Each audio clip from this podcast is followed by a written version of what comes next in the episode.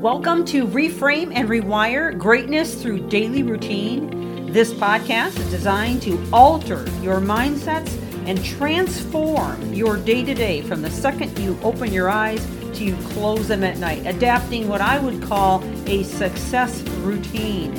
This series is liable to change your life, and it's never the big things that you do, but the littlest things you do every day that make the biggest difference. And now, on to the podcast. Thank you for joining. Welcome back to the podcast as we continue in this series Fear is a Liar. And uh, we've already gotten into, well, we're moving into number six now of these this uh, several part series. And if you're not familiar with my podcast, I typically run them in series. So it's a good idea to try to listen to all of the series, especially if you're just jumping in with us now, uh, so that you can get the, the whole picture of what we're trying to convey in these. And uh, so we are on part six today, and uh, each of them is only about seven, eight minutes long, so it doesn't take long to catch up if you need to. All right, well, we just covered the five deceptions of fear. Now I want to start getting into a, a little bit deeper dive than I have in the past on what happens to us physically and physiologically, what causes us to become paralyzed, what makes us uh, become sometimes irrational and um, and reactive, what causes us to uh, almost become captive to the fear in a physiological sense as well as a physical sense. So the the fight or flight response, everybody's pretty much familiar with that, and, and I've talked about that before. Okay, that's a release of a, a, adrenaline and cortisol uh, which is necessary whenever you are in a life threatening situation or, you know, if you're in a battle of some kind where you have to fight back.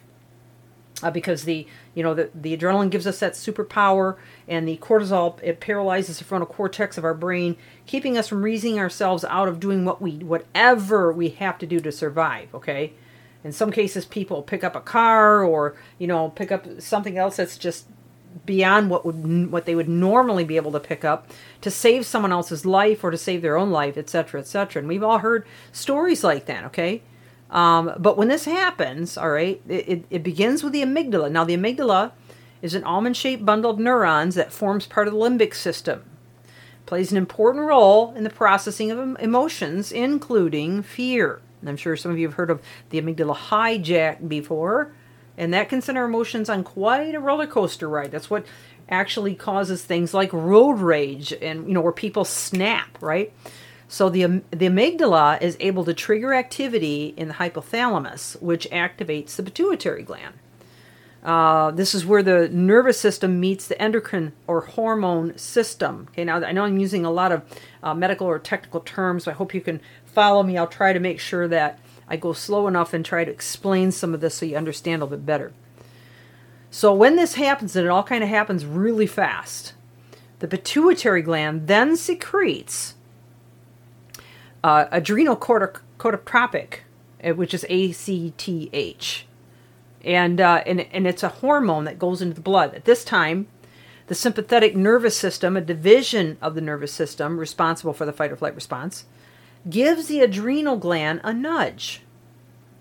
And that encourages it to, you know, disperse a dose of epinephrine into the bloodstream. So I hope that you're kind of getting a picture of this whole motion or process of when fear happens, um, especially intense fear.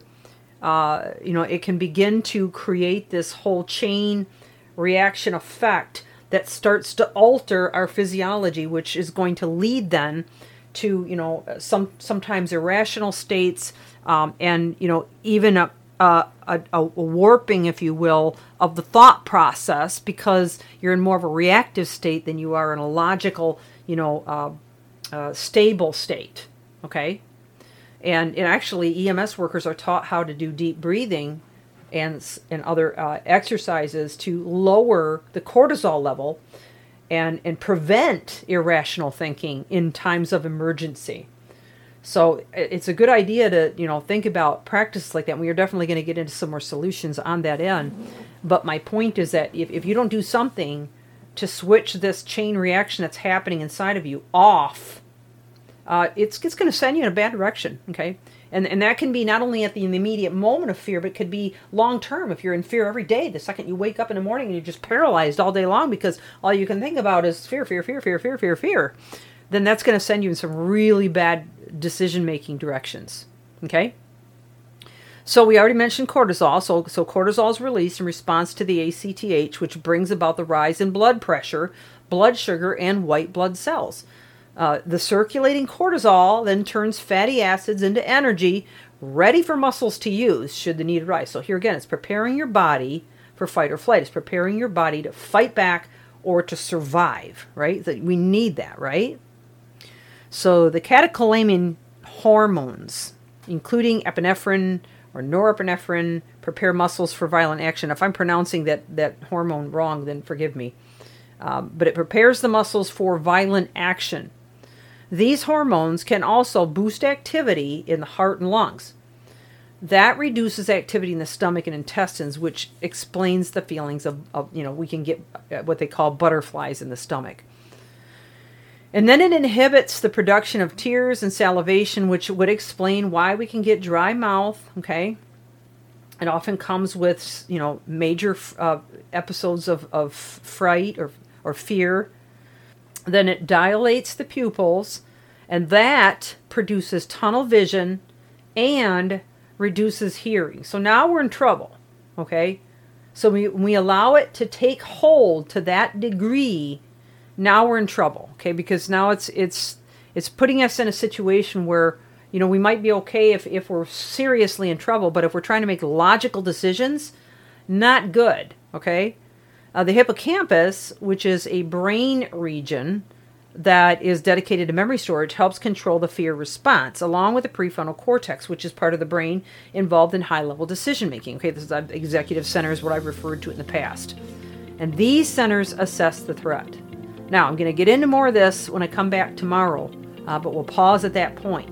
So please join me back tomorrow as we continue this because I am bringing this down to a very important point that you need to hear. This is Michelle Steffes, Reframe and Rewire. Please share this. Thank you for joining.